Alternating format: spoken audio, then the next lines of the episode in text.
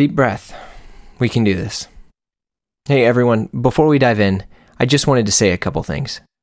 This has been a week for many, but for the black community, this has been their life. Like many of you, I've been spending a lot of time trying to process this, educate myself as much as I can, but most importantly, listen. Listen empathetically and patiently. I'm also taking this time to find a way to make Blamo more diverse and use the influence I have to help shape this industry further. It's not enough, but it's a start, and I can commit to that. This upcoming episode is going to be released at a later date, but after recording it, there's just so much to unpack that's hopeful and eye opening. And as you'll hear, it's inspiring too. And I, for one, am hopeful for the future. Okay? Let's do this.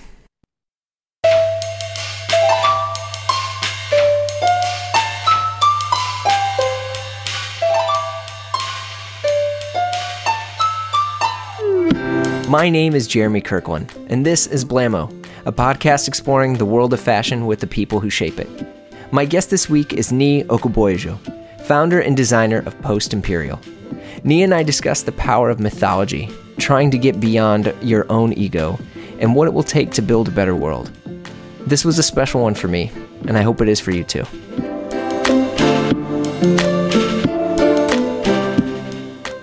Yeah, I'm in Houston right now with my wife and kids, staying with family. So it's like it's like limbo, you know. Yeah, it's because uh, we don't know what's going to happen. We don't know, you know, it, you know, a lot of the decisions that we have to make are dependent on what happens in New York, whether like they're reopening things or if they're going to start schools up again. We just don't know. So it's a lot of like just stand still. Like even if we wanted to make decisions, we can't necessarily make any kind of like concrete decisions. Right. Wait. So wait, how long have you been in Houston? March. Whoa. I've been here since March. Okay. it's been a while. My wife, okay. she has intuition. Um, she knew it was going to get crazy in New York, and so she left with the kids. And I was like, well, I still have some things to take care of, blah blah blah. So I took, I was working on those things, and then I started feeling it too, and it's like, uh, if I'm going to get, if there's going to be a lockdown, I want to be locked down with my family. So, so d- dang man, but you've been there since March. I'll be honest, New York. I hate saying this, and I'm gonna, all these, all the like New Yorkers are going to get pissed at me, but like New York sucks right now. There's because what makes New York so great is is the is the people, the community, yeah. and, uh-huh. and and the community exists, but we can't do anything. We can't really see each other. You know, I mean, Yeah. it's you have your what your socially distanced mask, but you can't go to restaurants. You can't, you know, only we've been trying to order takeout and do other things, but it's it's been uh it's just been a bummer. Um, you know, Yeah. especially like we're in this new neighborhood and we we you don't even get to greet anyone, right? yeah, community almost feels like an abstract concept right now in New York. um, I'm not to say like in, in Houston, like we're meeting a lot of people. Um, you know, I don't go anywhere. I, think I've driven like maybe three or f- two or three times, Okay. and it's to get something at Target and then come back. Uh, but usually, I try to take walks around the neighborhood and, and whatnot. And I don't really know any of the neighbors, um, and everyone kind of keeps that distance. Uh, but we have like at least we can have like people riding, like driving to come visit us, and vice versa. So I, I have a lot of family in Houston, and some of them have come to visit us. Um, and also, there isn't this Houston or Texas and down south. There still isn't this sense of like, like it hasn't really hit them that COVID is a thing, right? right.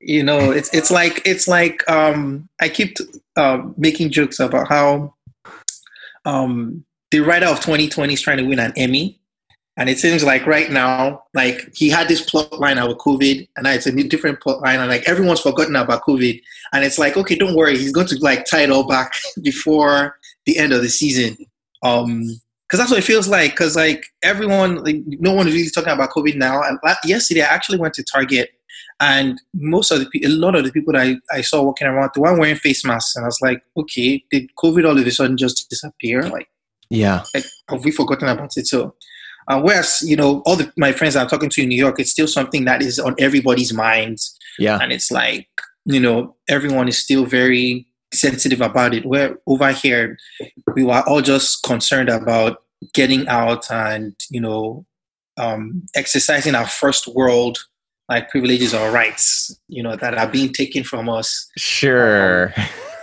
you know, right? So um, it, it's it's just interesting seeing um, how in the U.S. the things that we define as like freedom, um, uh, and it's it's had me thinking about how we think of like freedom individually plus freedom collectively.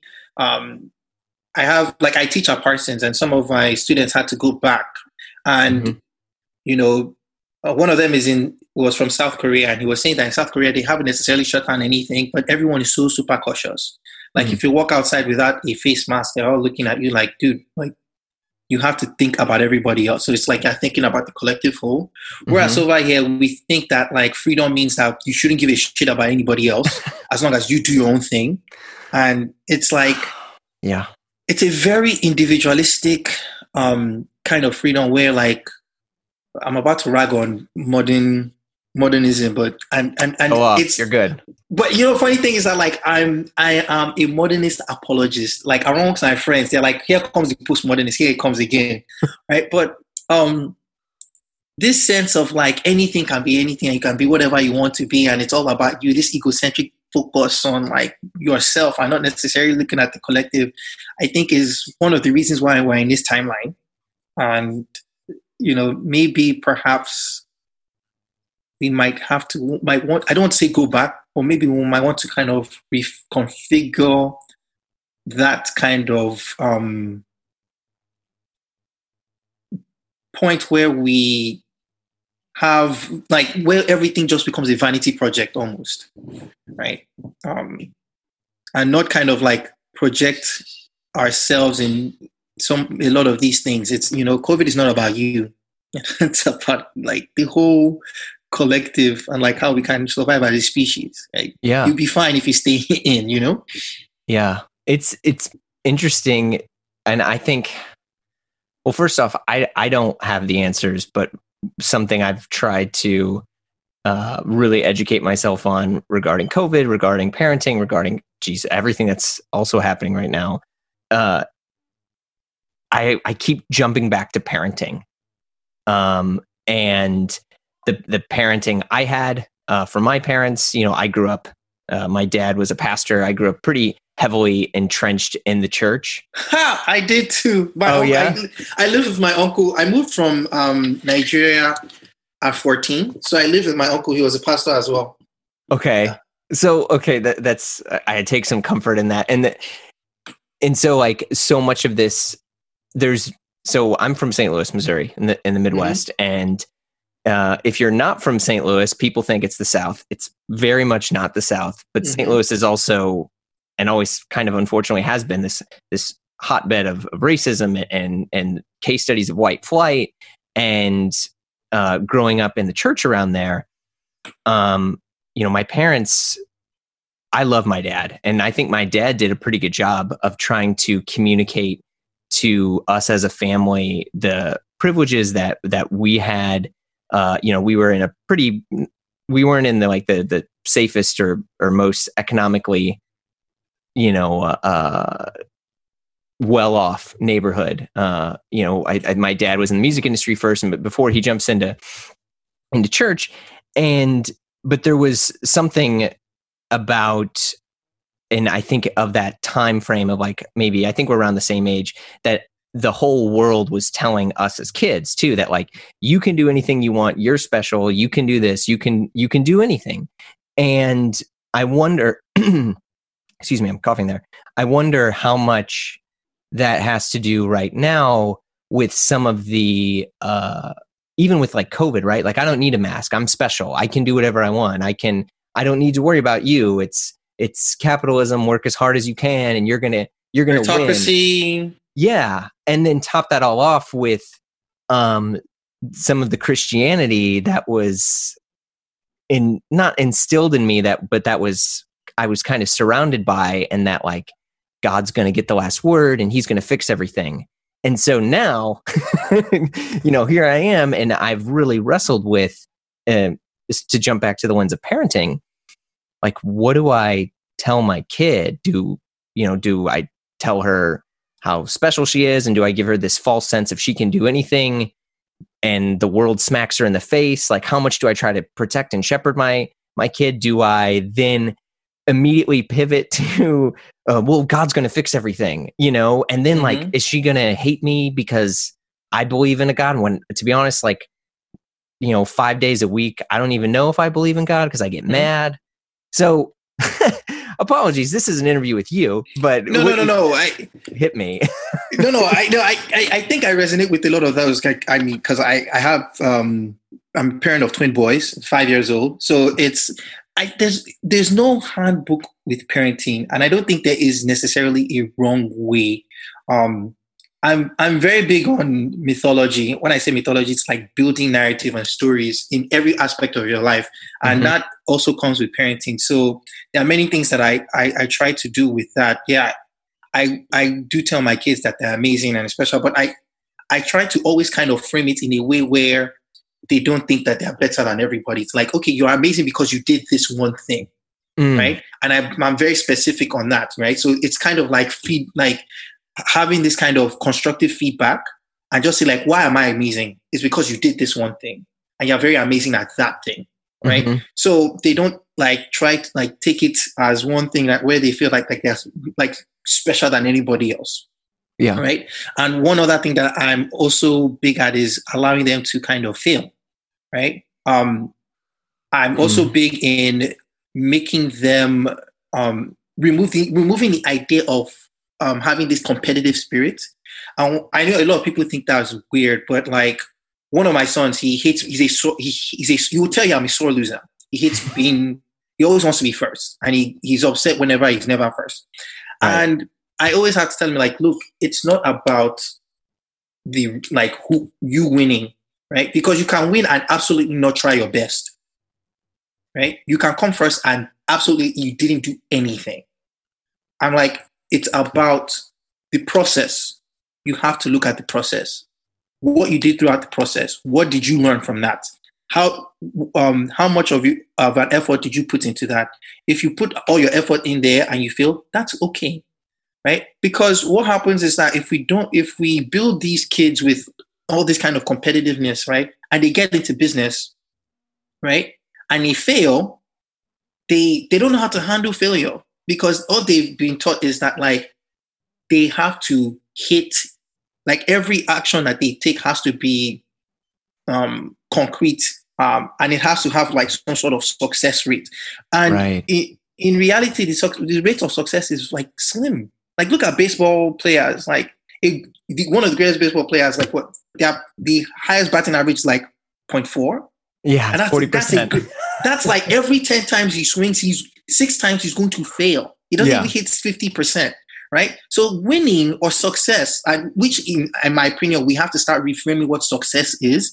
Um, but in, in in the standard traditional idea of success, we don't like you don't we don't even get those right? So I always try to let them know, like frame them, like frame it in a way that they understand that it's not about the result; it's about what you get in between that result, right? Mm. Um, because the result can mean so many things for many people, and it's the same thing I also tell my students as well. Um, they, you know, constantly say, "Hey, professor, you gave me an A, I um, A minus. I wanted an A. Why'd you give me a B?" I'm like, don't focus on that focus on the work, the process, what you got from those things. The tools that I'm giving you, they are tools that I'm that you can use when you to apply into the real world. So they are not just theories anymore. They are, you can actually put them in practice, right? Um, and because at the end of the day, when you graduate, when people look at your resume, they are not going to care if you got an A in fashion show production and publicity. if the most superficial person that looks at your resume is just going to look at what school you went to and he's not going to care what grade you got in that school, especially if you're in fashion. Yeah. So I'm like, focus on the everything else that I've given you. Don't focus on your grade.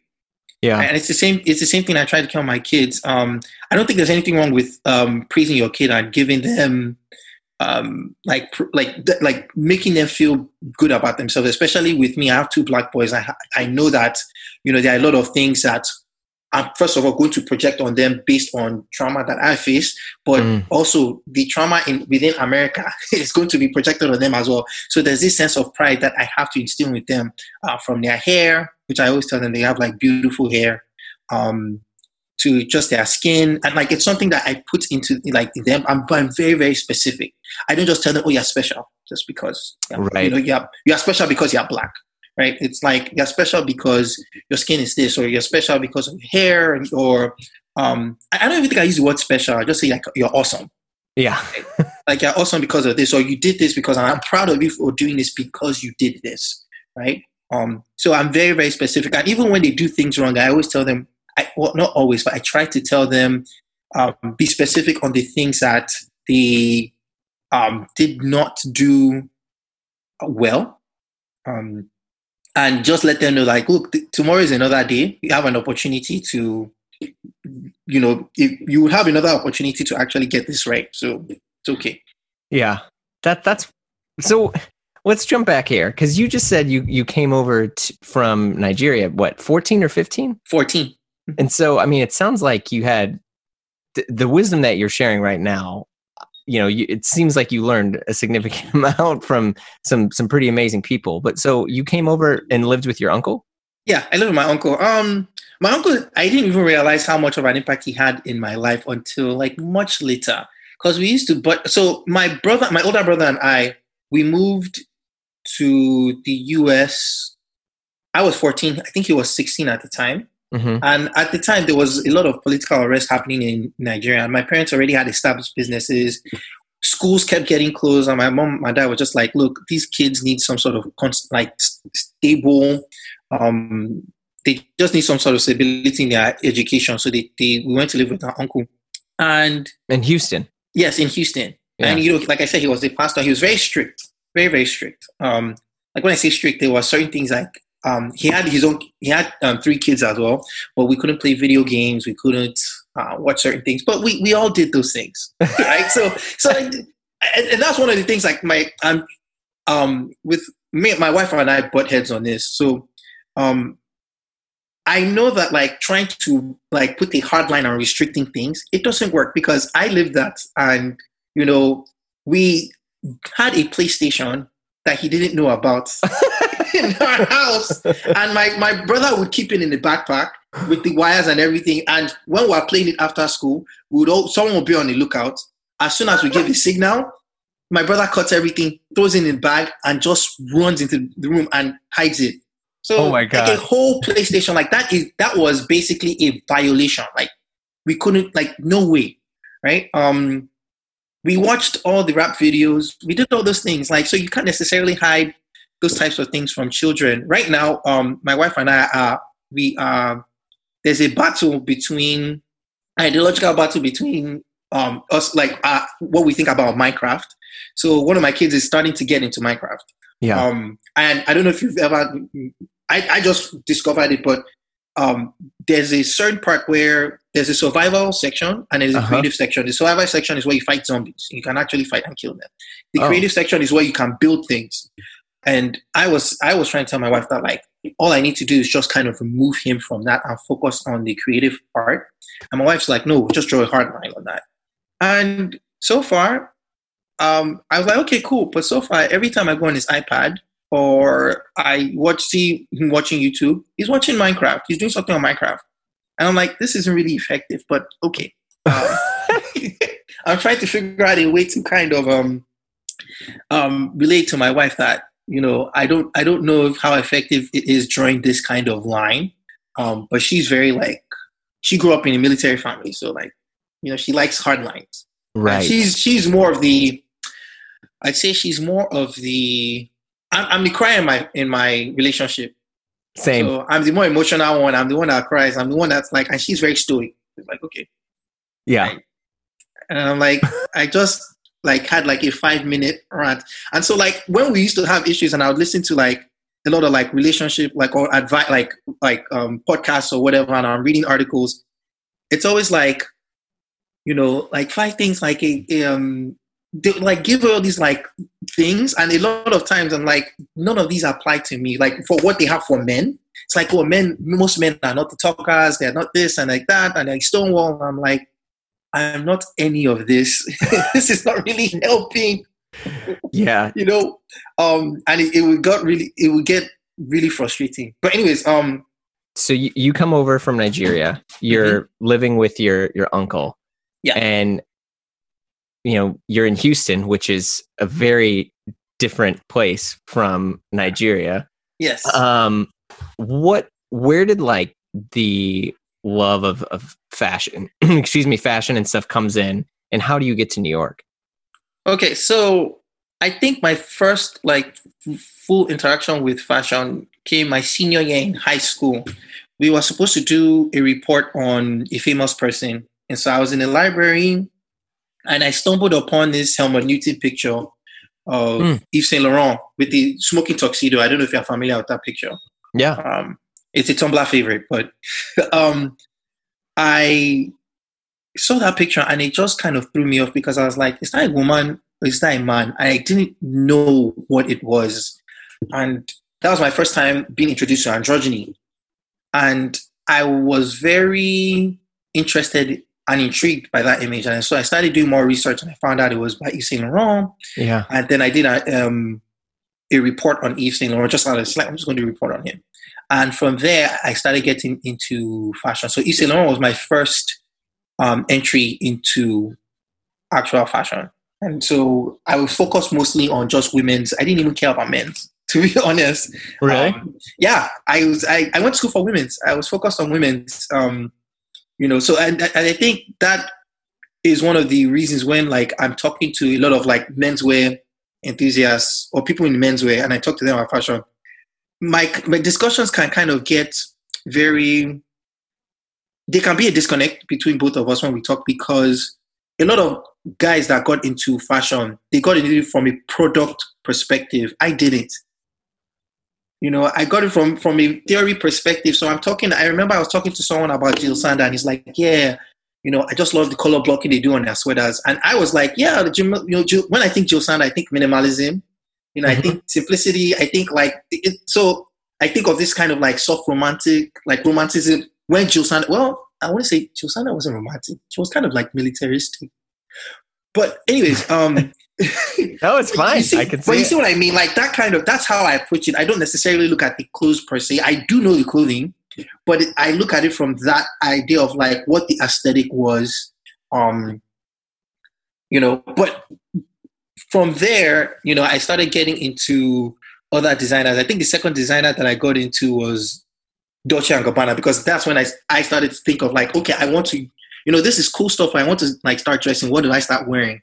Whoa. And then I yeah, Dolce and Gabbana was was the next thing. I was like, oh, this is so cool. Like they're so flashy, you know. Um, you know, and then the next designer that I saw that kind of just felt very dangerous when I saw it was um Dior Homme, Hedi Slimane. yeah. Yeah. I remember the first time I saw it, I was I I, I clearly remember it because um, my friend and I, my my best man, he just used to he didn't care about any of this, but he would just entertain me because he saw how like much I lo- loved it. Um, at that time, we didn't have access to collections like we do online. right. We would have to wait like two or three days. I already knew the schedule for the shows. We'll go to the library, we'll log in, we'll see what shows are going, and then we'll just talk about them. Um, and then one day I saw, I stumbled upon Hedi Slimane's, I can't remember what collection it was. And I was so, I wasn't disturbed. I was just, it was, I don't know how to explain it, but I looked around. Like usually, like I was not, I was not a fashion kid, and I didn't care what, like, what kind of content. Like people saw the content I was wearing, and I didn't care. But first time I saw, I think it was the collection where he had the white shirt, and then it was was it like um, a blood stain on the shirt, oh. and it's uh-huh. like some wax, like ripped denim jeans. It just looked very, well, wax ripped denim. That was 2003. yeah. I think it was 2003. Yeah. It was. The, I looked moon. around. I Yeah. looked around and I was like, I don't know if I want people seeing me look at this because it just felt so different, right? Hmm. It felt, it felt, it felt dangerous. It felt like I shouldn't be looking at this. Like, and now I, know it looks normal, but back then it just it was not. It didn't feel normal at all. Right? Yeah, I the would skinny say jeans, the white Yeah. Chris white shirt, and then this like ripped, like skinny. Then it just didn't feel like it didn't look normal.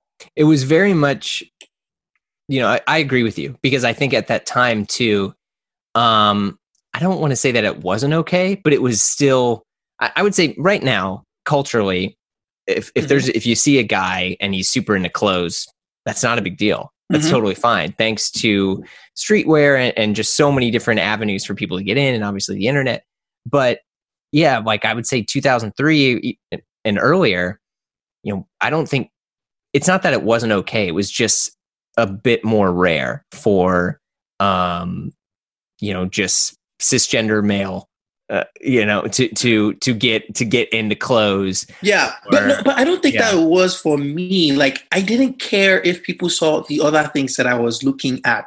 Like it didn't. I didn't. It didn't. It was just for some reason. Your home just felt so dangerous. It felt like my. It was almost like adre- like there was adrenaline comments like you should not be looking at this, right? Um, so what'd you do then I kept looking. I, I just kept looking. I just kept looking. You know, I, I think it was a combination of the models, yeah the, the everything. You know, it's Yeah. like street You know, casting which is yeah, did yeah. everything, everything just felt very like wow. I've never seen this before because Dolce and Gabbana, their models are like they're like built. They're- you know? yeah yeah You know, um, whereas with this, they just look very frail and thin and and whatnot. And then after that, I well actually before Hedi, I actually got into Helmut Lang, and then Helmut Lang changed my life. Helmut Lang to me is is between Helmut and Prada. Yeah, to me the greatest designers of all time.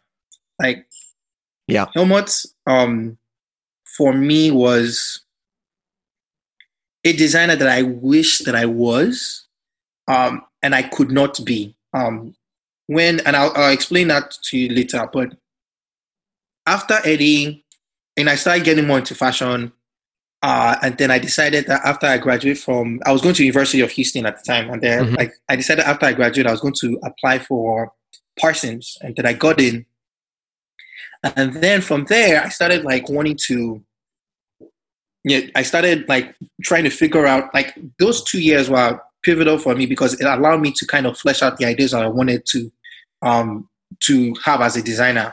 Uh, initially, I wanted to be like Helmut Lang, right? Because Helmut Lang is the designer everybody took seriously. He's the one that like was the designer's designer, right? hmm and you know there was this sense of precision there and um he just he, he was he sparingly used color so like i wanted to be him and i could not and he used to piss me off so much right because i would be like okay this project i'm going to try as much as possible to be minimal and be understated and then before i know it while i'm looking at my work it's all full of color it's all full of print and i'm like how the fuck did I get here? Like, what?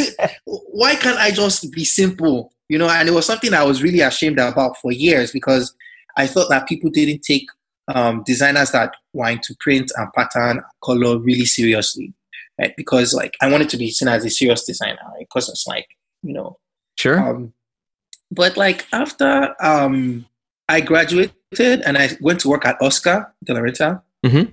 um, and after working there, it's like you know what, color and print is just fine, you know, and um, it was fascinating working there because, for one, what I realized is that um, at first I wanted to make clothes for for museums in school because I had all these theories of like, okay, what would be the like? I wanted to merge a lot of things from my culture, but I wanted to to be what's the word elevated in a way where you could like put in a museum, Mhm. right? Um, right now, when I look back at that, I'm like, that was pretty foolish, but whatever. um, but um, one thing I, I learned about in uh, Oscar was that it, it's I won't say it's easy to make clothes for the museum. I mean, avant-garde clothing is not easy, right? But it's much harder to make clothes that people want to wear. yeah Like that people just see and they're like, I want to wear that, and they put it on, and the kind of joy that it gives them. Like just seeing the women that would come in and want to wear Oscar dresses and the way that they would react, just like like Oscar had made their day, right? And it was really transformative for me seeing that because it's like that's what I actually want. You know, I want people to actually engage with my clothing.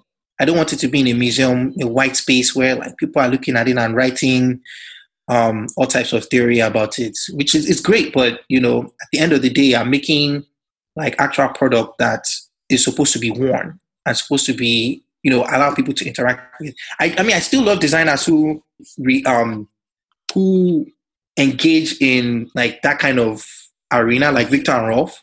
But I mean, for me, now I'm much more into wanting to make product that is not just an idea, but it's something that that tangible that people can feel and want to interact with.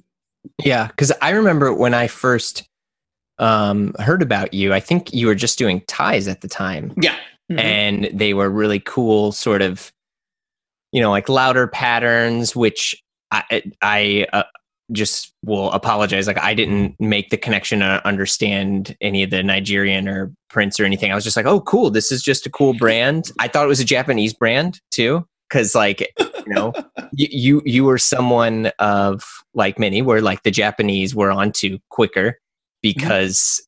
I I don't know like beams and all those folks they just know they when they know what's good they they get it and it, it's yeah yeah and and unfortunately in the US we we need like 500 other people to tell us it's good before we realize no, it. No, we need Kanye. That's all we need. Kanye to wear and then it, it's you you you are good. But it's interesting that you brought up the um that you didn't even make the connection and you just thought it was good. I think that's one of the intentions of how I've engineered Post Imperial is that even if I have all this great context behind it, I want to make sure that the product is so good. It's not by itself. It stands alone by itself that people just want to wear it. Yeah. Right. Um, and you know, all the other stuff can come in after. You know, it's the same thing with a lot of Japanese designers like Yohji and the rest of them. They've done. You know, they take a lot of things from their, their cultural context. They re deconstruct it and kind of translate it for the global village. And um, they're basically translators. And you might not necessarily see what the the cultural context of the clothing at first, and you just think that's cool. But then years down the line, or maybe two days down the line, you see you see it in its cultural context, and you're like, I've seen that somewhere. You now go back and look at your closet, and you now make that connection. You know, yeah. so it's kind of like a silent way of um, a subliminal way of teaching, not necessarily like hanging it over your head. Which I'm fine with that as well. But for me, I find um, that angle is is something that we often don't necessarily uh, approach, and I think more of us should approach that as well. Because you know I see so many brands that you know in terms of like their platform or code they are, they have a standard of ethics whether it's sustainable or whether it's cultural.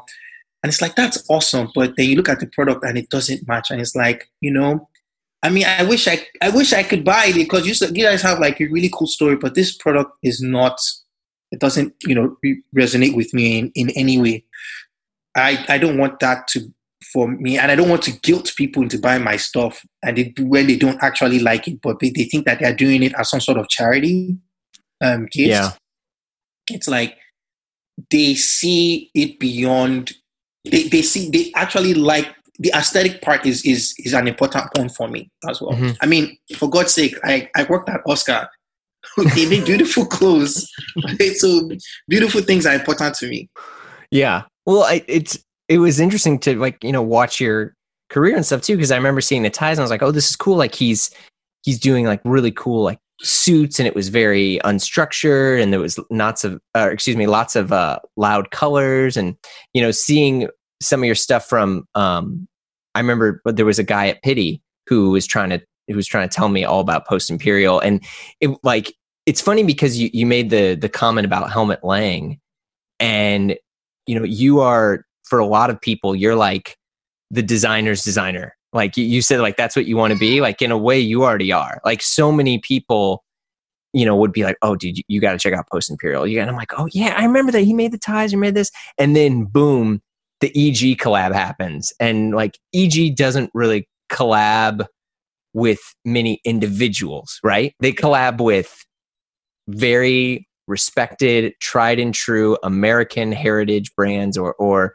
or you know like a, strong sort of brand and it's reinterpreted. Mm-hmm. What was interesting about the EG collab was that they didn't reinterpret what you were doing. You reinterpreted what they were doing. Mm-hmm. And I was, I mean, that's, I was astonished. I'm, I'm, I'm trying to explain it now. I'm still pretty speechless. No, um, because that, that was, that's a big, that's a big sign of accomplishment and achievement. And especially to, to, what you've, what you've built and created. No, thank you. Um, it's, it's interesting hearing the designer's designer thing. I didn't, I never even realized that. And, and um, a lot of time I actually suffer from imposter syndrome. Yeah. so right now, that's what's happening in my head. Like, uh, design designer, really? You know, because yeah. like, um, I, one of the things that I'm trying to to um get away from is focusing on myself in terms of the ideas that I have, I'm making sure that people understand the ideas more than me, right? Mm-hmm. Um, What's one of the was, ideas? So, like, I was listening to a podcast um, that talked about this, and the person said that if he goes into a room and leaves, and he has a speech and he leaves, right? Um, mm-hmm. Two scenarios could come out of that. The people listening could say, "Oh my God, this person is so inspirational. He's so cool." Or they can say, what this person said was awesome. I want to apply it, what he said right now.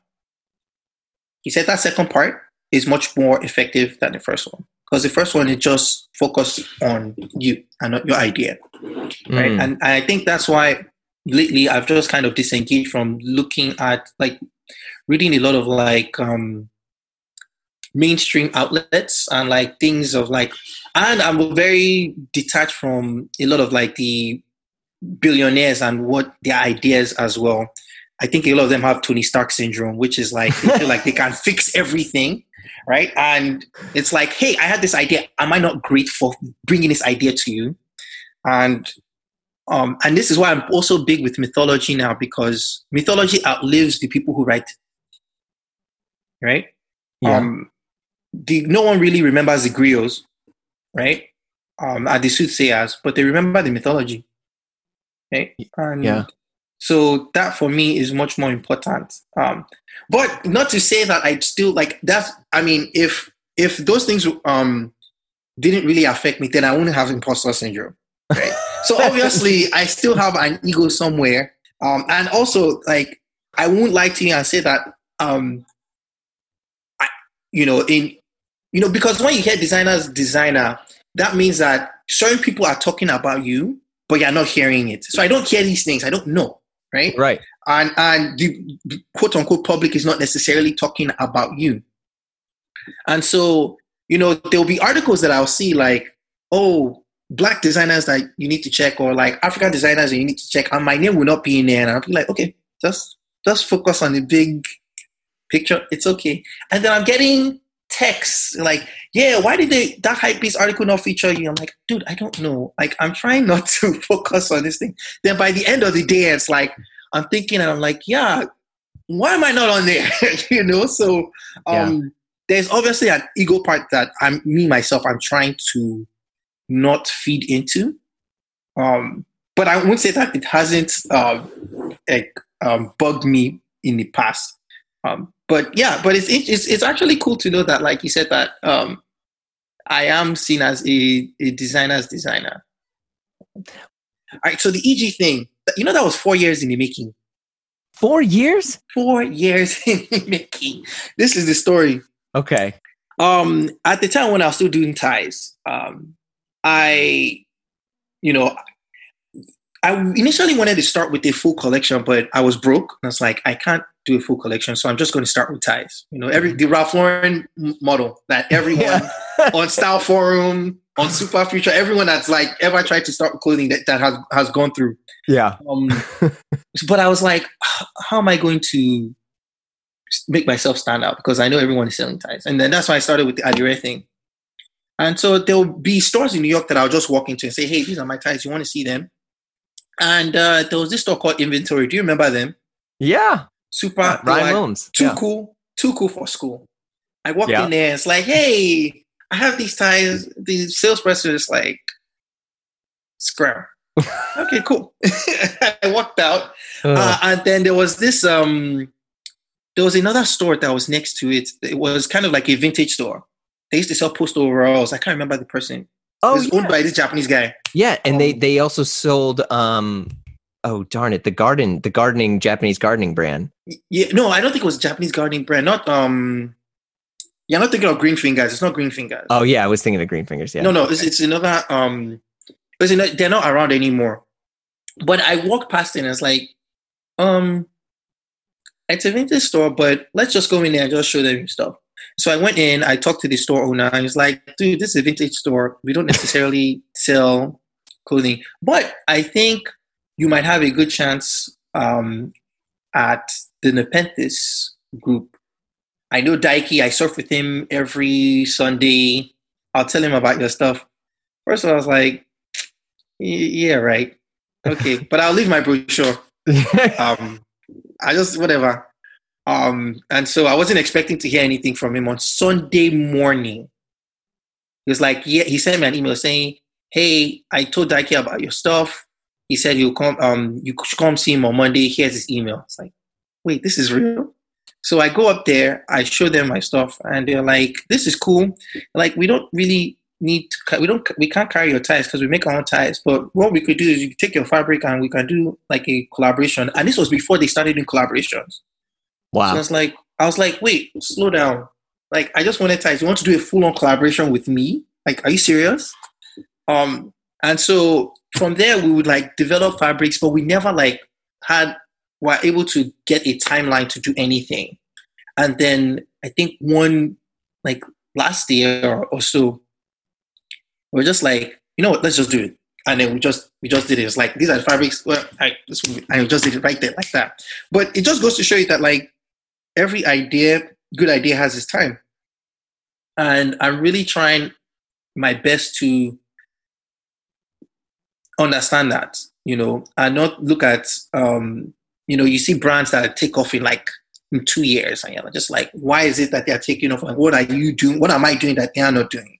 Right. Mm. And the way we perceive um, we perceive time um, is something I'm trying to change, right? Because you know, I'm sure a lot of people, not sure, a lot of people would kill to have had that collaboration that I did, right?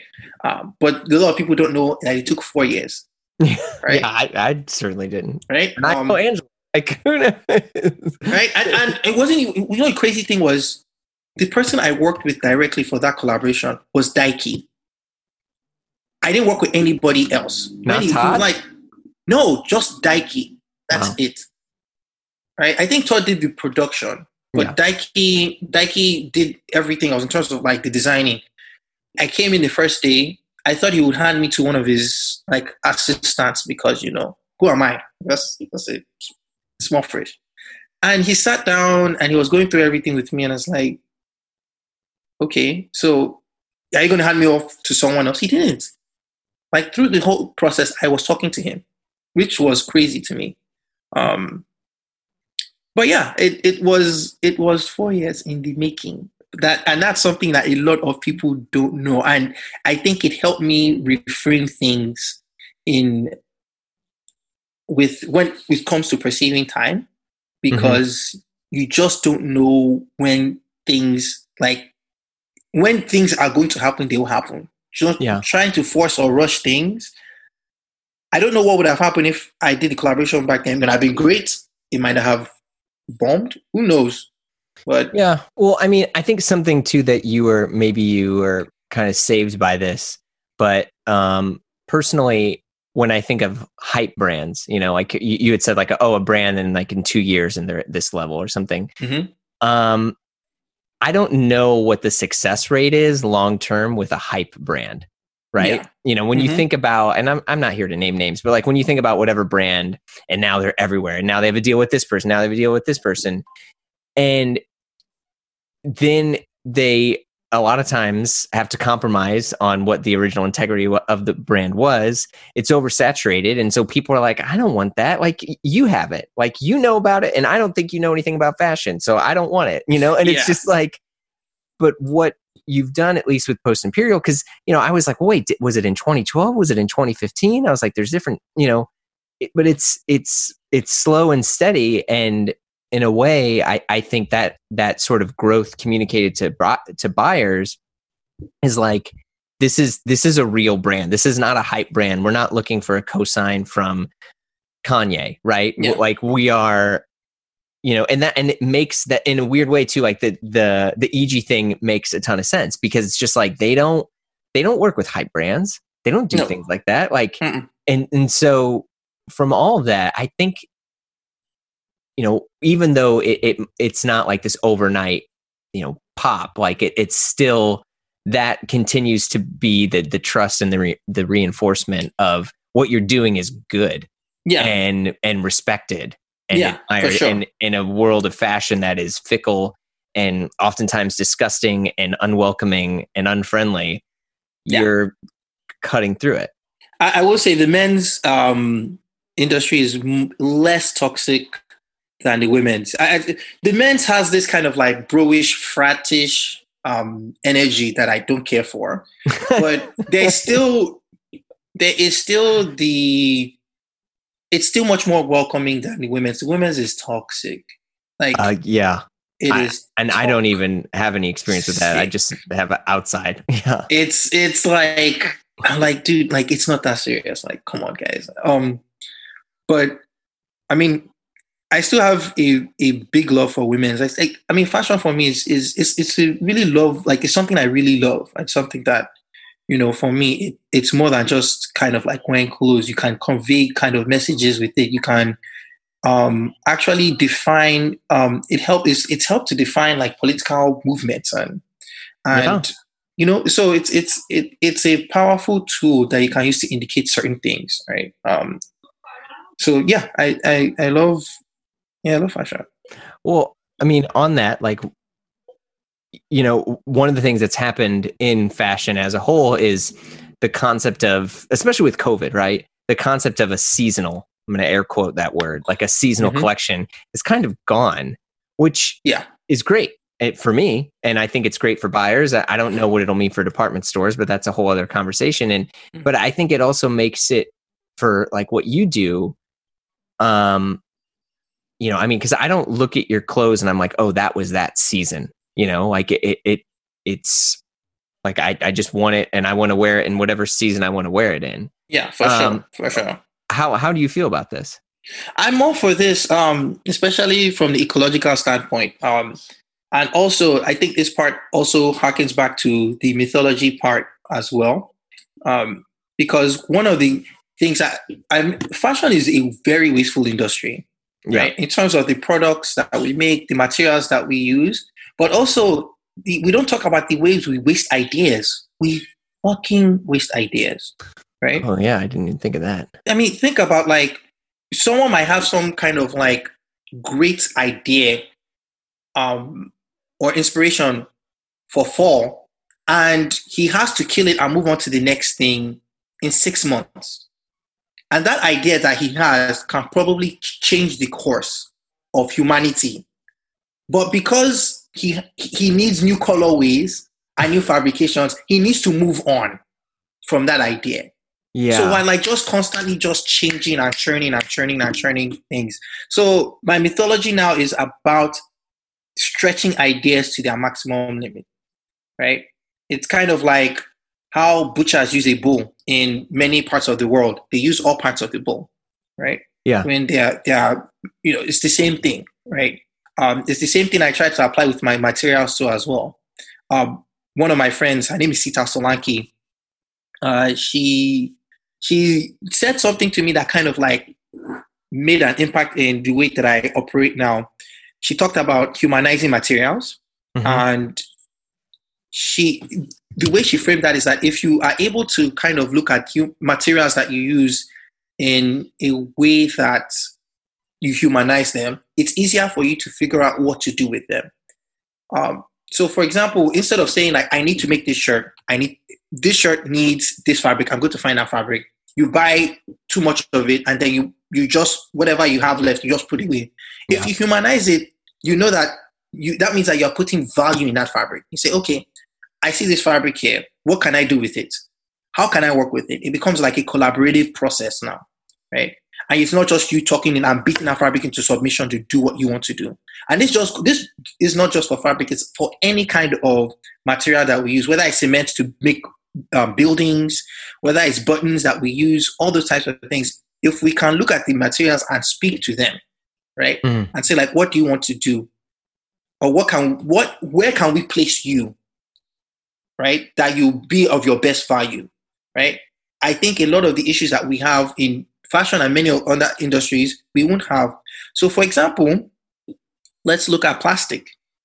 Everyone shits on plastic. Plastic is this problematic material. But the issue is not plastic, it is how we use plastic. We know that plastic has a biodegradable date of like 500 years. Mm-hmm. Then why are we making disposable products for something that biodegrades in 500 years? Right. Why? I don't know. Cheap, I guess. So, but it, then it's not plastic; it's us. You yeah. know, it's it's the same way how we feel like, oh, you know, we get a phone, we have thirty gigs. Well, out running out of thirty gigs. Say, oh, man, if I only have sixty gigs, I would not run out of anything. Right? and then we add sixty gigs, and then before you know it, we have fifty nine gigs left. We have like we're already filled up the phone right? Yeah. So we're not a lot of times when we're trying to, and this is one of the issues I have with problem solving, and why I have issues with like you air quoted like, all these like solving. Tony Stark, this Tony Stark syndrome that we see from billionaires is that they don't really attack the proper issues. The issues is not plastic. The issue is not the phone. It's our our desire to consume, right? I mean that that goes into a lot of things uh, yeah. because I mean the consumerist mindset leads to the capitalist mindset and yeah. the capitalist argument is is you know leads into in a lot of ways you know it gets into the systemic racism and and the yeah. things that are going on now and it's i it is not something that is going to just turn off with the light switch is and it you know it's I am in full support of the protesters and everything that's going on right now. So I want to, I'm not trying to, you know, have my words manipulated, but it's like no, no.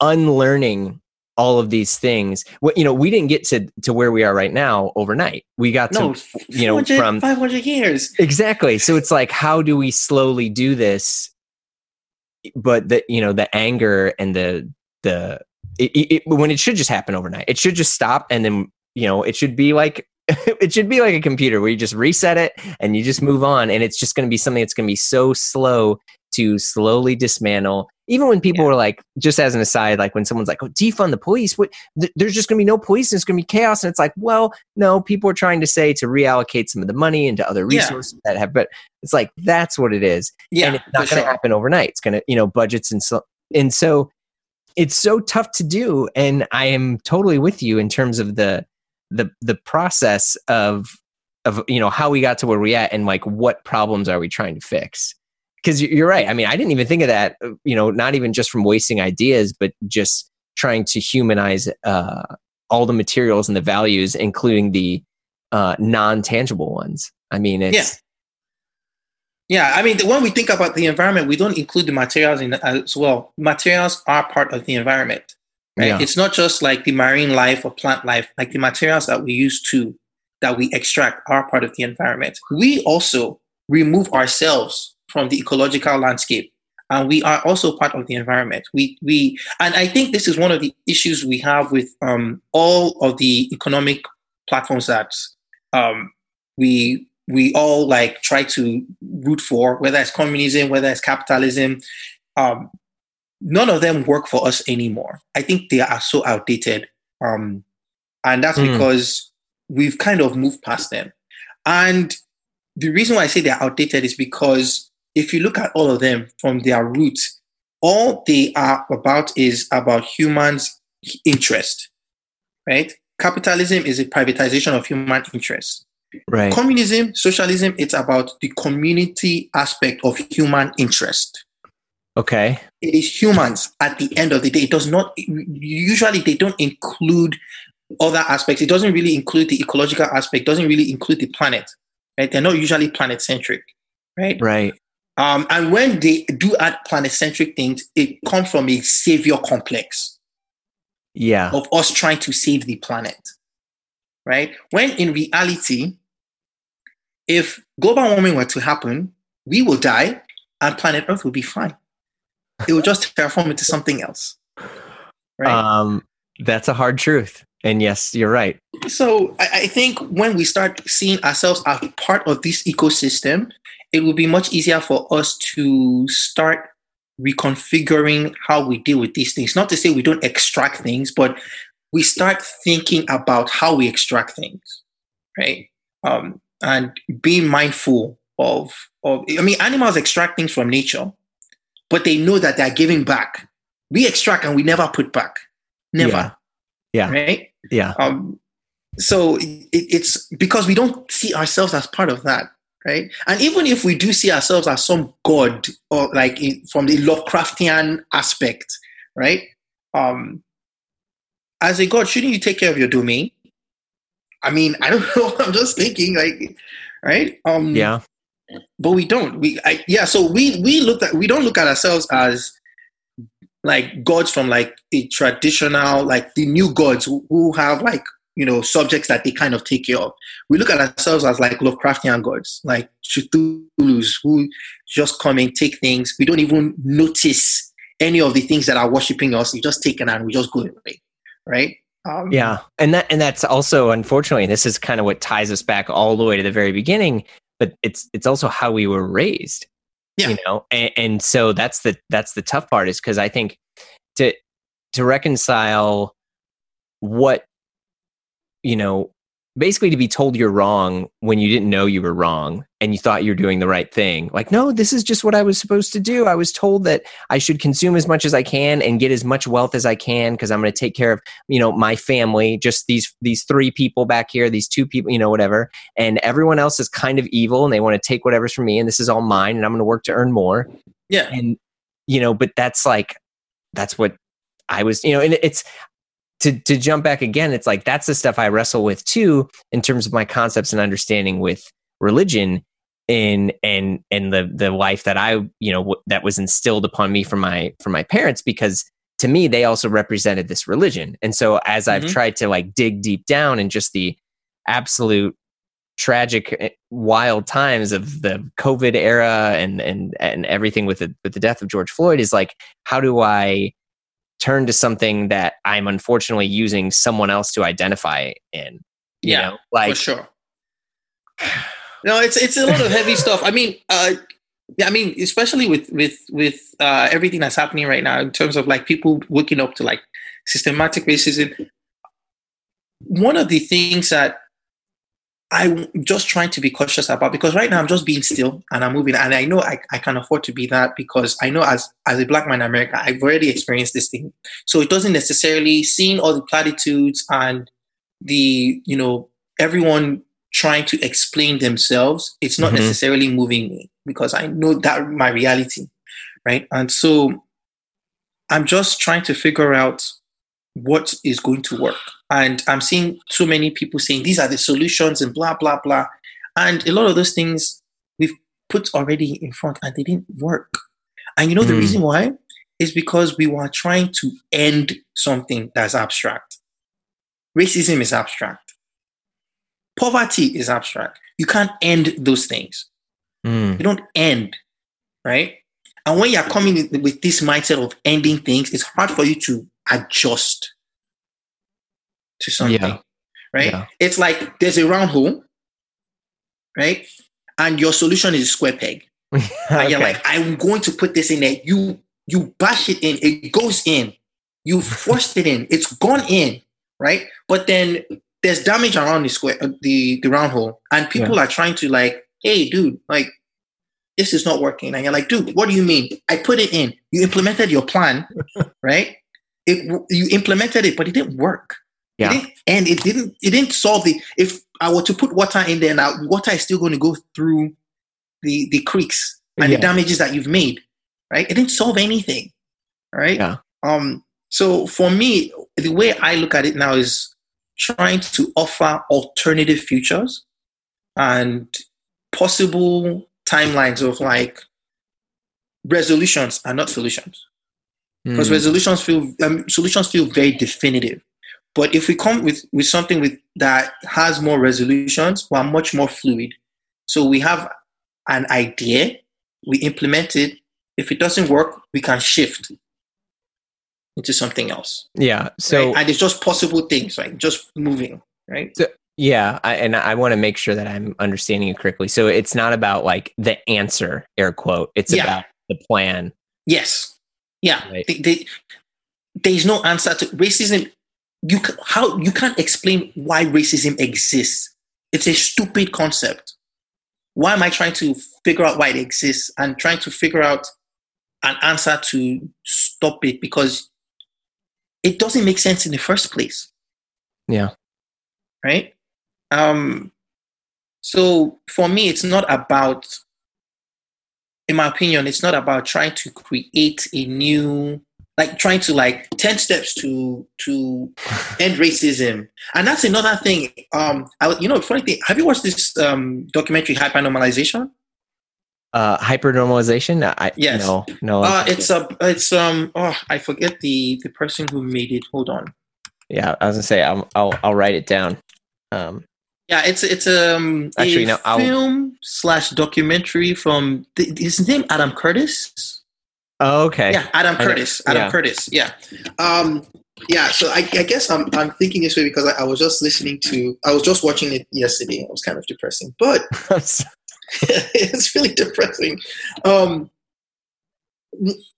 I think we don't realize how complex this world is and we try one of the issues with modernism uh, i've been bashing modernism too much i'm going to have to give reasons why i love modernism but let me just say one of the issues with modernism sure. is that it tries to flatten complexity right and it tries to make things too binary to com- issues that are very very complex hmm you can't 10 step your way out of these issues Yeah. so it doesn't work Yeah. It's you're not gonna find the answer in an Instagram post. No no no. It isn't it's not going to work that way right? And it's not even about finding an answer. It's like how do you just create another like alternative that kind of if racism is going to exist in this system how can we kind of like move into another place that if it doesn't want to shift that's fine. We just move somewhere else right? Mhm. you create a new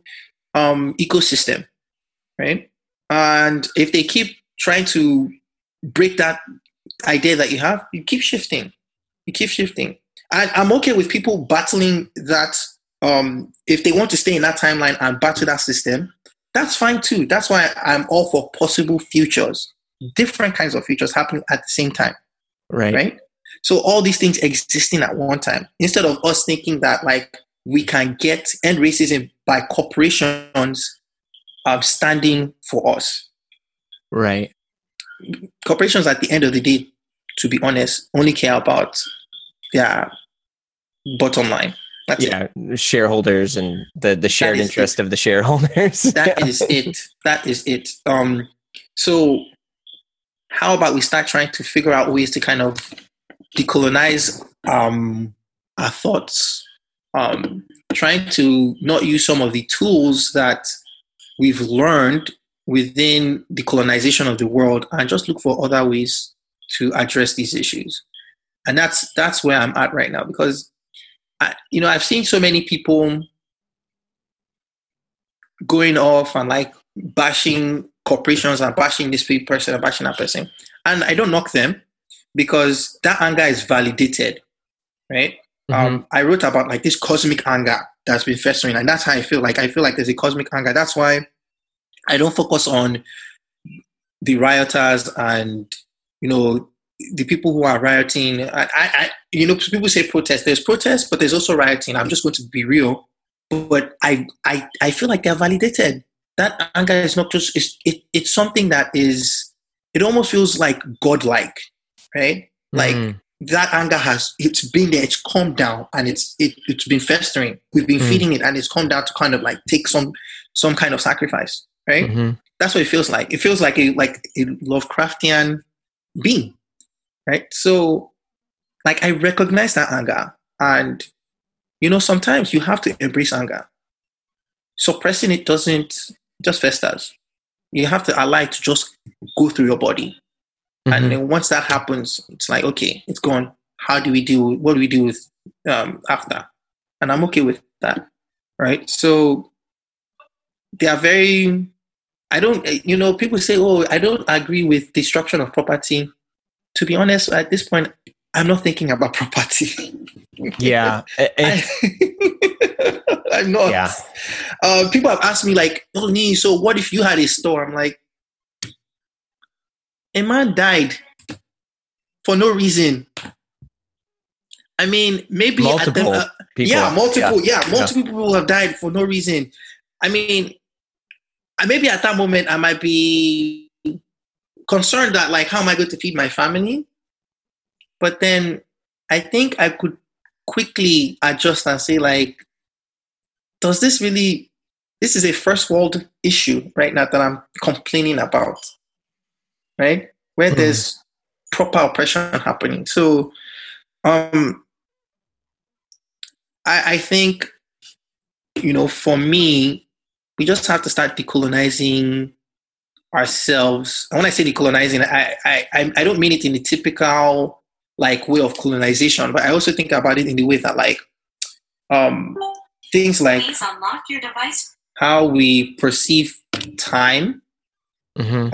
um, what we define as as success, um, the capitalistic ways of acquiring things, um, thinking that we can use violence to, you know, force ourselves into like victory. What does victory mean?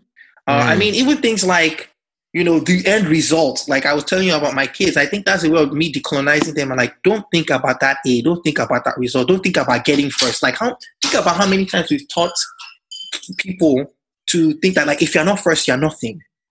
Yeah. Right? Yeah. Like there has to be another timeline. There has to be another future that we can create.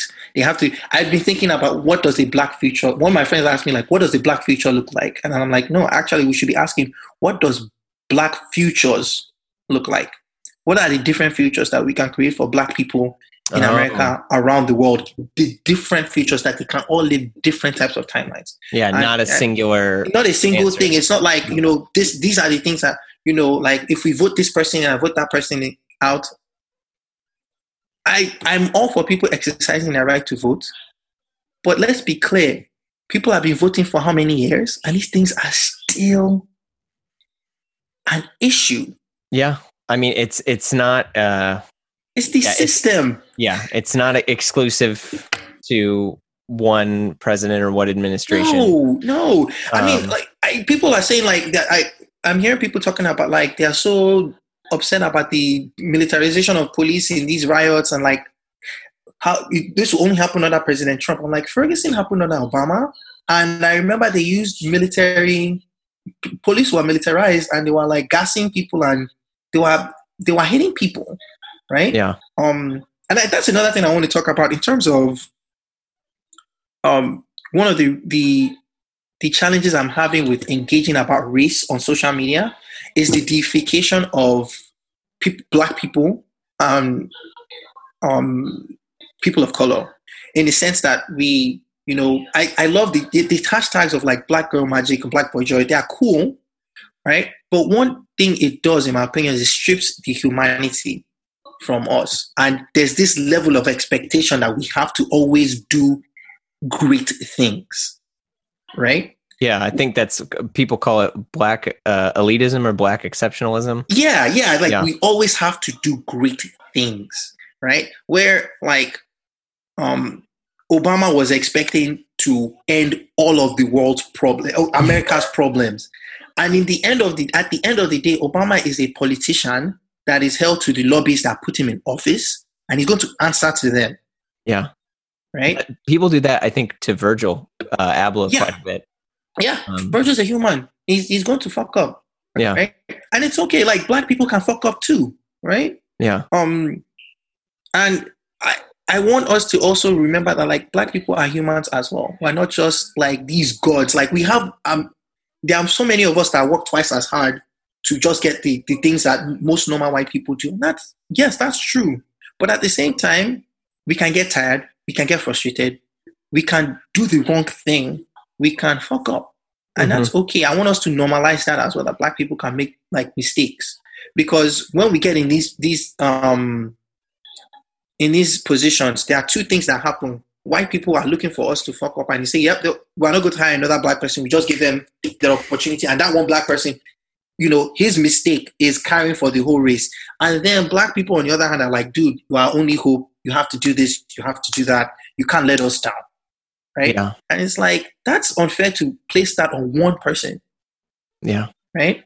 Um, and I'm all for, you know, black people and autonomy and agency and, and trying to experience life to the fullest like everybody else.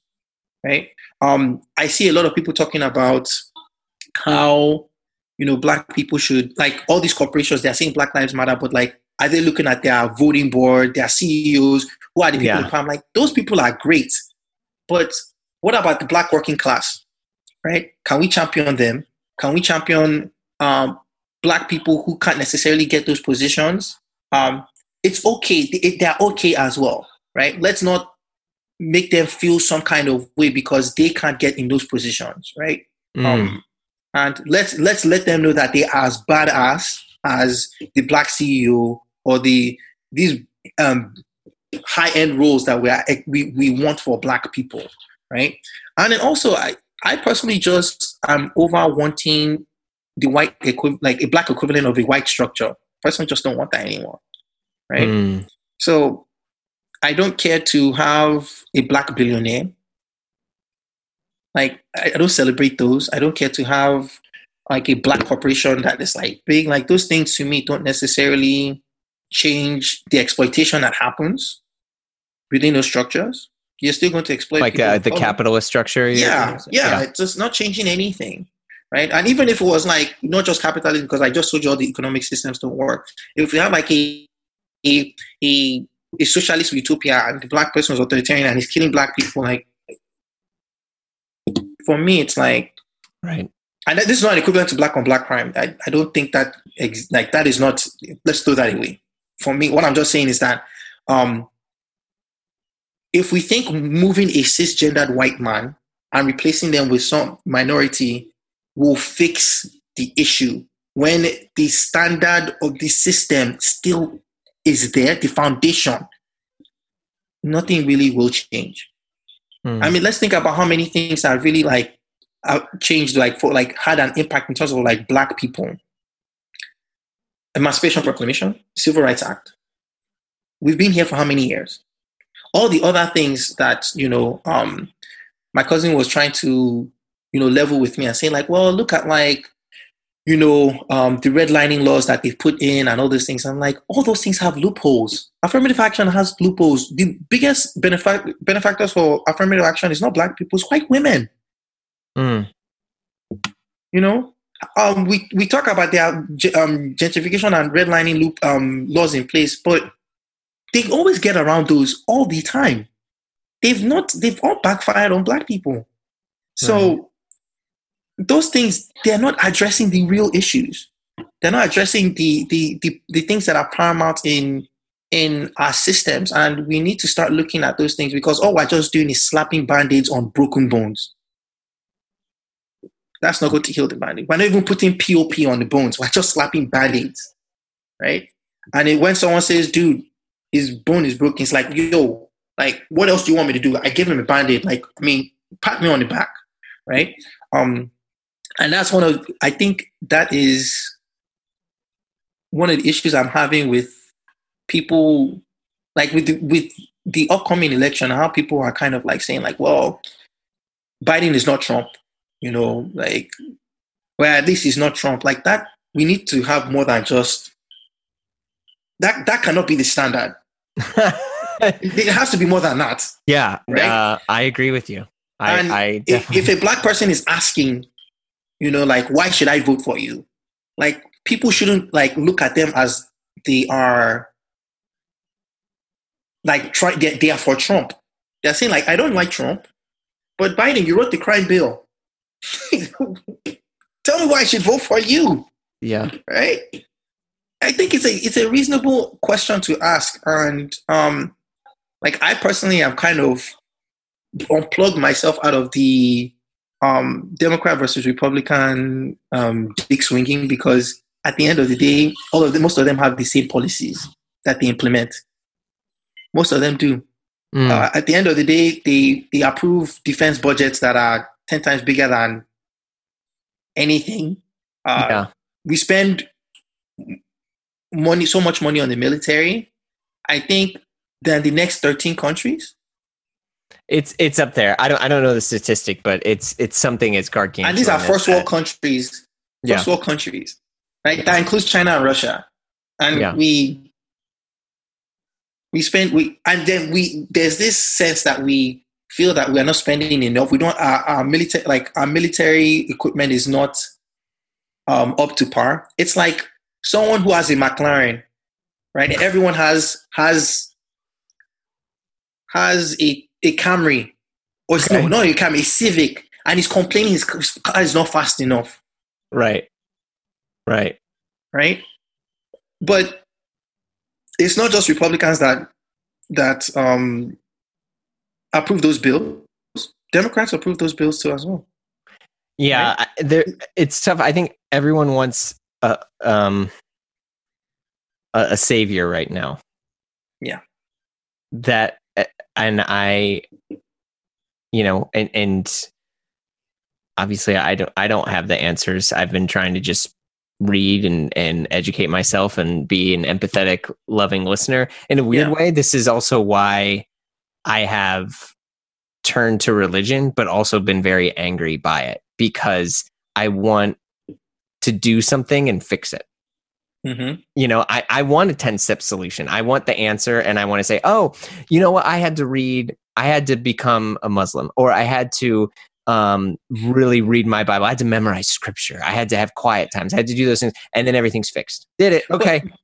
But but religion was never built for that. Religion wasn't built to solve things, right? It, Oh, you're exactly right. Yeah. it wasn't. It, it was to help you stay in the trouble, right? right. Yeah. Jesus didn't say that like you you if you give your life to me that everything will be okay and you'll be you know like that's what they teach us, but that's not the case.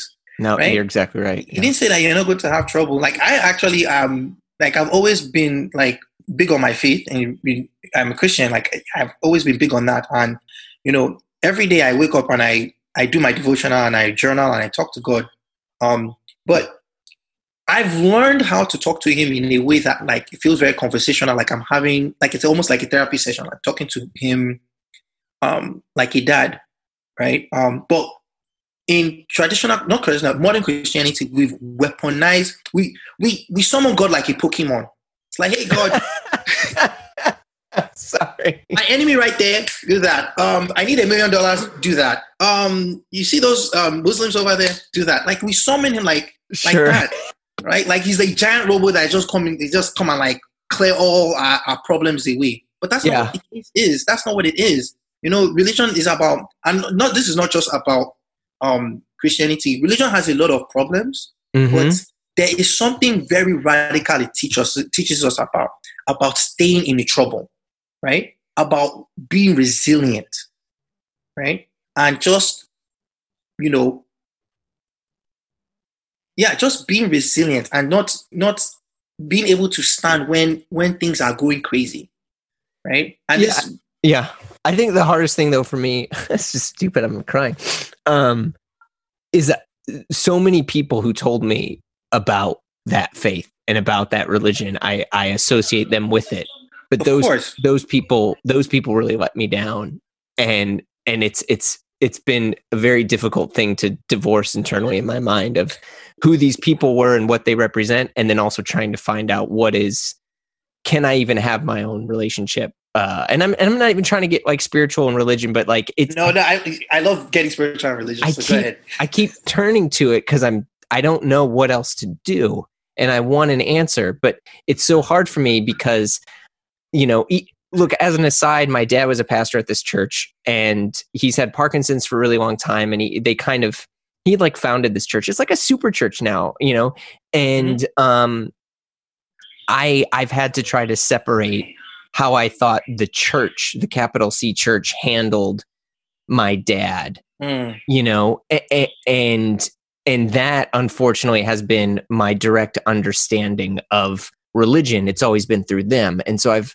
I keep trying to kind of separate and push away that church experience because I, as we all know, I mean, look at look at you know the evangelical voters of Trump who thinks that like it was divine intervention that he was mm-hmm. elected and stuff, and mm-hmm. it's like that's not the Jesus that that my parents told me about, or yeah, or sure. like this this is a direct conflict, and and I I am torn up inside trying to understand this because I just, yeah, I mean, I, will just keep talking till I'm blue in the face, but I mean, it's just that has been one of the hardest things is trying to is is is trying to separate the the human understanding of Christian and then or, or of God, whatever it is, who you know they are to something that fits in my mind. No, I I totally empathize with you. I get where you're coming from. I think a lot of people who, uh, from my experience, a lot of people who do have problems with religions, it's usually internalized from like their past. Yeah. like how they engage with it. So like I totally get like I like I said, I understand the the way that particularly Christianity has been used to oppress, especially people of color. Like I totally get that. Yeah. Um and I understand the um the issues that a lot of like a lot of the people that have these issues they are validated. Like there's no there's no like around it. You are validated with the way that you feel about how the capital c church handled your dad's um sickness. Um now the thing i'm trying to learn and this is why i say it's radical and it, i think all the religions teach this is agape love. And agape love for all of us is one of the dumbest things you can do. and the reason why is because us as humans, right now, today, we've been conditioned to get something from any action that we do. There has to be some sort of exchange. And you just doing something for not expecting anything back is the dumbest thing that you can do. Mm. Like, yeah, it's a very stupid thing to do because for you to just say like i'm just going to do this out of goodness of my heart. I'm not expecting anything back. I'm not i'm, I'm not even expecting and when i say anything back i'm just, just not just talking about material things. Remember i told you that i have codependency issues. So i would do things to get some kind of affirmation. Sure yeah. Right? And if i didn't get that i get upset. Mm-hmm. right? But if i just did it and before i used to think i i practiced agape love and then one of my friends broke it down to me in that way. And I was just like, yeah, I'm, I'm not, I don't have agape love in any way, shape, or form. Like, um, and I had to, like, it really had to, like, I really had to sit down and say, like, okay, I, I said I'm going to practice, and it's still a work in progress for me. I'm going to have to practice this thing. And if I practice it, I have to be really intentional of like, okay, I'm going to do this. And I don't care how people think of me, regardless. Um, not I don't care, but it, do, it doesn't matter what people think. I'm still going to do it. I might care. It might hurt me, mm. but it's like I'm doing it because out of the love that Jesus Christ has taught that I, I continue to do. Right. Mm. Um. So for me, it's it's an important thing. It's not none of us practice agape love. None of us. Yeah. Um. And even the us that were trying to practice it, we fail. It's not it's not something that you can just do. Like especially now, we we are all ingrained. I mean, there are so many things that I like till today, like I, I do, and I'm like, yeah, I did that out of the goodness of my heart. And then crickets, I hear no responses. I'm just like, damn, I did all that and no one responded. Like, are you serious? Like, th- those are things that like still happens. But what I try to do is that like I now talk to myself and I talk myself out of like, okay, so what were you expecting? Why are you upset? Like, did you not say that you are trying to practice agape love? is this agape love that you're practicing right now? Um, right. So it's it's something that it's so radical, right?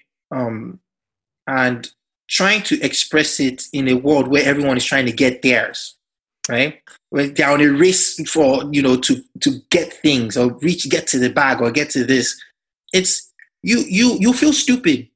Like I, I won't lie to you, I felt very stupid many times when I feel like I'm practicing agape love, and yeah. you know, and even when I I do feel like I don't, I'm not expecting anything back. Just the reactions of like, dude, you just let that happen. I'm like, well, you know, like agape love, and you're like, man, that was dumb. you're like, oh god, you know. So it's it's a hard thing to do, you know. Um, it is something that I feel like for me personally, it's something that I'm trying to employ in my life, and I I'm trying as much as possible to use that as a template uh, to as a guiding principle in everything that I do, including in Post-Imperial too as well. Um, that agape love thing, I'm just doing things. I'm not trying to make it some sort of performative thing. Um, yeah, and w- w- that's one of the the things that I'm. I know everyone is trying to navigate everything right now. It's all messy, and that's good. That's great. Like humans are messy, right? Nothing is like we need to stop trying to make things very binary and it's this or that. It's not. It's it's all very just hazy. You know, I, the human experience is a hazy one.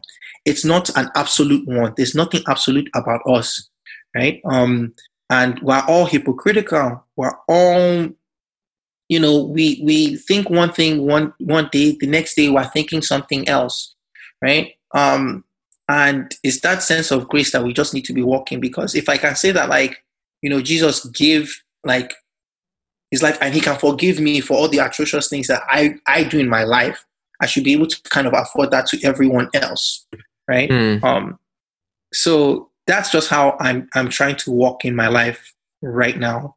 But with in terms of everything else that's happening, um, for me, I still don't know how I want to engage about race with people now, just because I, I don't care to, I'll be honest with you, I don't care to hear what white people have to say about race right now. Um, I don't care what actions they are doing. If, if it's genuine, great. If it's not, that's great as well. At the end of the day, it doesn't change um, the fact that you know, at the moment, right now, if my boys were 12 or 14 and they were walking around, they could get stopped by cops. That's not going to change that. So it's not. It, it doesn't. And it doesn't give me any sense of safety. And I've, I, I know every black person at some point has went has gone to the point of seeking white validation. I don't care to seek it anymore. Right. Um. So I don't care. Um. But in terms of trying to hold people accountable and you know trying to offer steps to be anti-racist i don't care to do that either personally well i don't think it's the the problem at least that i've seen is that people are trying to ask african americans africans people of color blacks mm-hmm. what to do and they're like oh yeah. just tell us what to do and i i mean i'm even guilty of that and where i'm like oh you know what no i've educated myself through so many other things i can also educate myself through this and I'm not going to be able to fix it. I'm not going to be able to do it, but I can I can find a way to equip myself mm-hmm. and not so I can sleep better at night. Not yeah, it's so a fixer. Can, it's a fixer mentality. It's like that. Don't fix that that kind of thing. But yeah, even with that too as well. Like for me, I don't mind a white person asking me what to. I I could tell them like uh, what the first thing I'll tell them is that like no matter what you do, you're not going to fix this stuff. Mm. Throw away that fixer mentality. What you can do is you know, and I'll just tell them like what I think will happen. Like you, you should try to do is this, this, this. Um, I personally don't like, or I, I say personally, um, telling a white person like Google is your friend. You can Google. I think that's dangerous. Yeah. Right? There's a because, lot of stuff on the internet. Exactly. Yeah. It, I think it's a dangerous thing to to tell white people. Say, go educate yourself. Like it's like asking. Like it's a very little. First of all, a lot of white people do not understand the concept of race. Like it's not something they've had to think about. Like I saw a video of some white people denouncing their white privilege, and I'm like, that Hmm. is not changing anything. Yeah. But that just shows you they don't we like for white people, it's a concept they still don't get and they don't understand. And for me to expect some kind of profound reaction or statement from people who don't understand the concept of race, I think I'm doing myself a disservice and I'm setting myself up for disappointment. Hmm.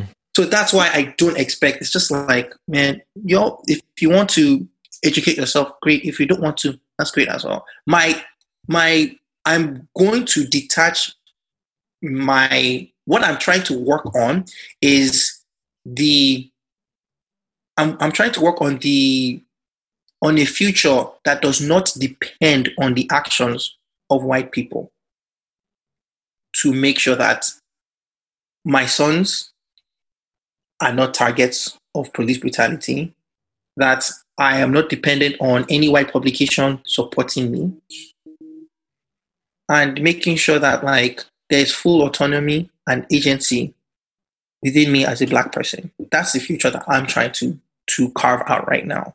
So, hmm. and it sounds abstract, right? It's like, and I don't have the answers right now. I don't, I don't, I don't, I'm not looking for answers. I'm just still trying to fill through all these things. But we live in an abstract world.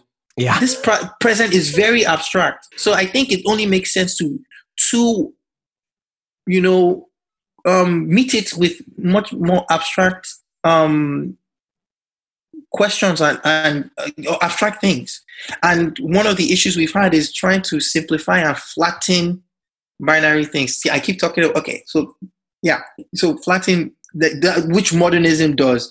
Well, modernism does some awesome, awesome, some awesome things like it has democratized design, it's democratized mm-hmm. expression. I love the idea of um, expanding the idea of what beauty is because before that, beauty was only seen from a very Eurocentric stand or point of view. So Yeah. I love the the fact that modernism and postmodernism have been able to do that. So that that was my um my um quip on why modernism has the pros of of of modernism and postmodernism. Yeah. Well, I mean, to jump back to what you were saying, you know, someone's you saw a uh, Yves Saint Laurent photo and that like put you on your journey with fashion. Yeah. I don't know. I mean, do you ever think that there are now people looking at what you're doing with Post-Imperial and then getting turned on to fashion? I mean, Yeah, that's I- that's a big deal. I hope so. I hope so. I hope that's what the, the, the- it is, and they're not just looking at just necessarily clothes. It's just looking at like different processes. Like we're trying to work with um, how I I'm trying to make sure that like you know the black experience that I'm talking about also matches the idea of like respecting the planet and the ecological standpoint of that too as well. Um, the human value and not just looking at human capital. It's like really, really respecting humans and then trying to reconfigure what success looks like, right? Mm. Um, and we didn't even get to this point, the success part. Um, there's this one podcast that I listen to. I listen to a lot of podcasts. But, yeah, as I um, say, it sounds like it. this is great. I do. You have to, you'll have to give me your your yeah, yeah. after this. It, it was a podcast from a lecture from the Schumacher Institute. Are you familiar with the Schumacher Institute? Uh, no, I'm sorry. I'm. Um, it's a, it's a, no, it's, it's, it's an awesome. I'll send you some links. It's Okay. an awesome um, institute that talks about. Um, they they have different guiding principles uh, on economics that focus on human value. And there was a Hmm. lecture called Cold Evil, and it talks about how we we are over efficient for no reason, right?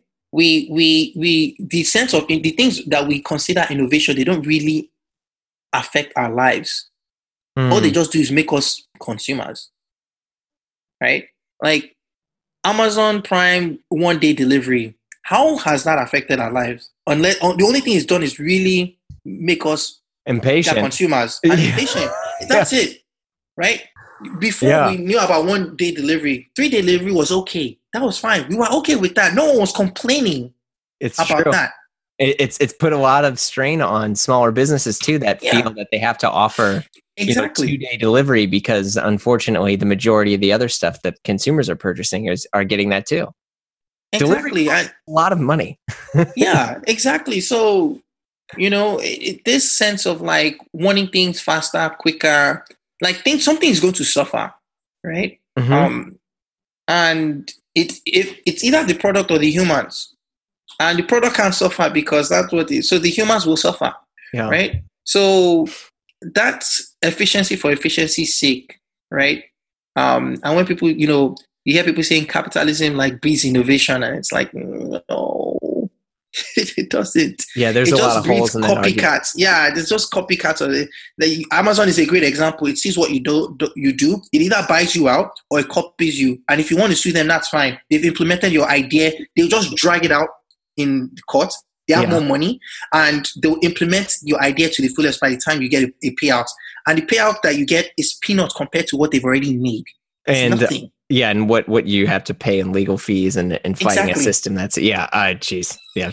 Yeah. So That's yeah, don't even get me started with with Amazon stuff. And it's funny because Oh, as man. an aside, I, I I occasionally get emails. There are a handful of uh people who work at Amazon Fashion uh that listen to the show. Um interesting. so yeah, and so I always encourage people to go off on Amazon because I'll be honest, they do they do listen. I mean, I've had some people message me and been like, "Well, that, you know, that's interesting that you said that we are working to be more sustainable." Than I'm like, okay, exactly. It's everyone is trying to have their cake and eat it too. like you're trying to be sustainable, but then you're like crushing all these things, and you're like, like it's. I was listening to you know Sebastian from um the brand Veja. Mhm.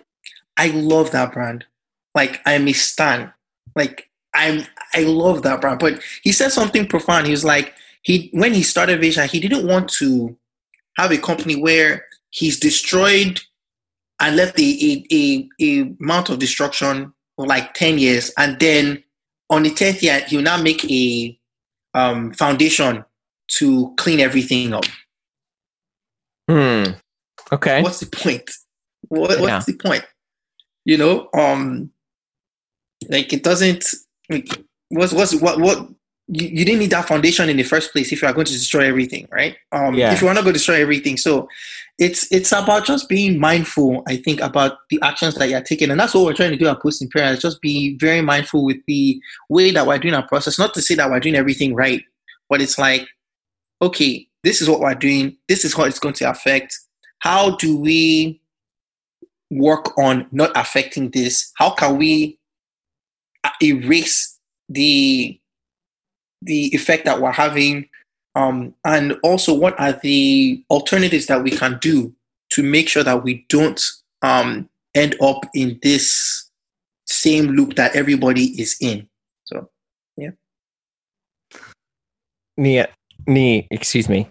I cannot thank you enough for your time, your your overwhelming, generous candor. I I I really can't thank you enough for this. Um, Oh, thanks, man. Thanks. I, I, I, you know, I like, like I said, I don't have that many friends in industry. Like, I have acquaintances, but not that many friends. I'll, I'll shout out to my friends, Abasi Rosborough, Isaac LaRose, uh, the Harvest Crew. Those are those are the people that I really like. You know, talk to. Everyone else, I'd say like they're acquaintances. Um, uh, but I, I I still like you know I'm a social person, so I, I I like talking to people under certain circumstances. Like this is one of them. Like talking about these types of things. Um, so yeah, I'm glad I I, I got the opportunity to talk um, a little bit as well. Well, Any- more than a little bit. no, any anytime you want. I mean, to be honest, everything you've said has been very uh, very challenging and and and encouraging at the same time.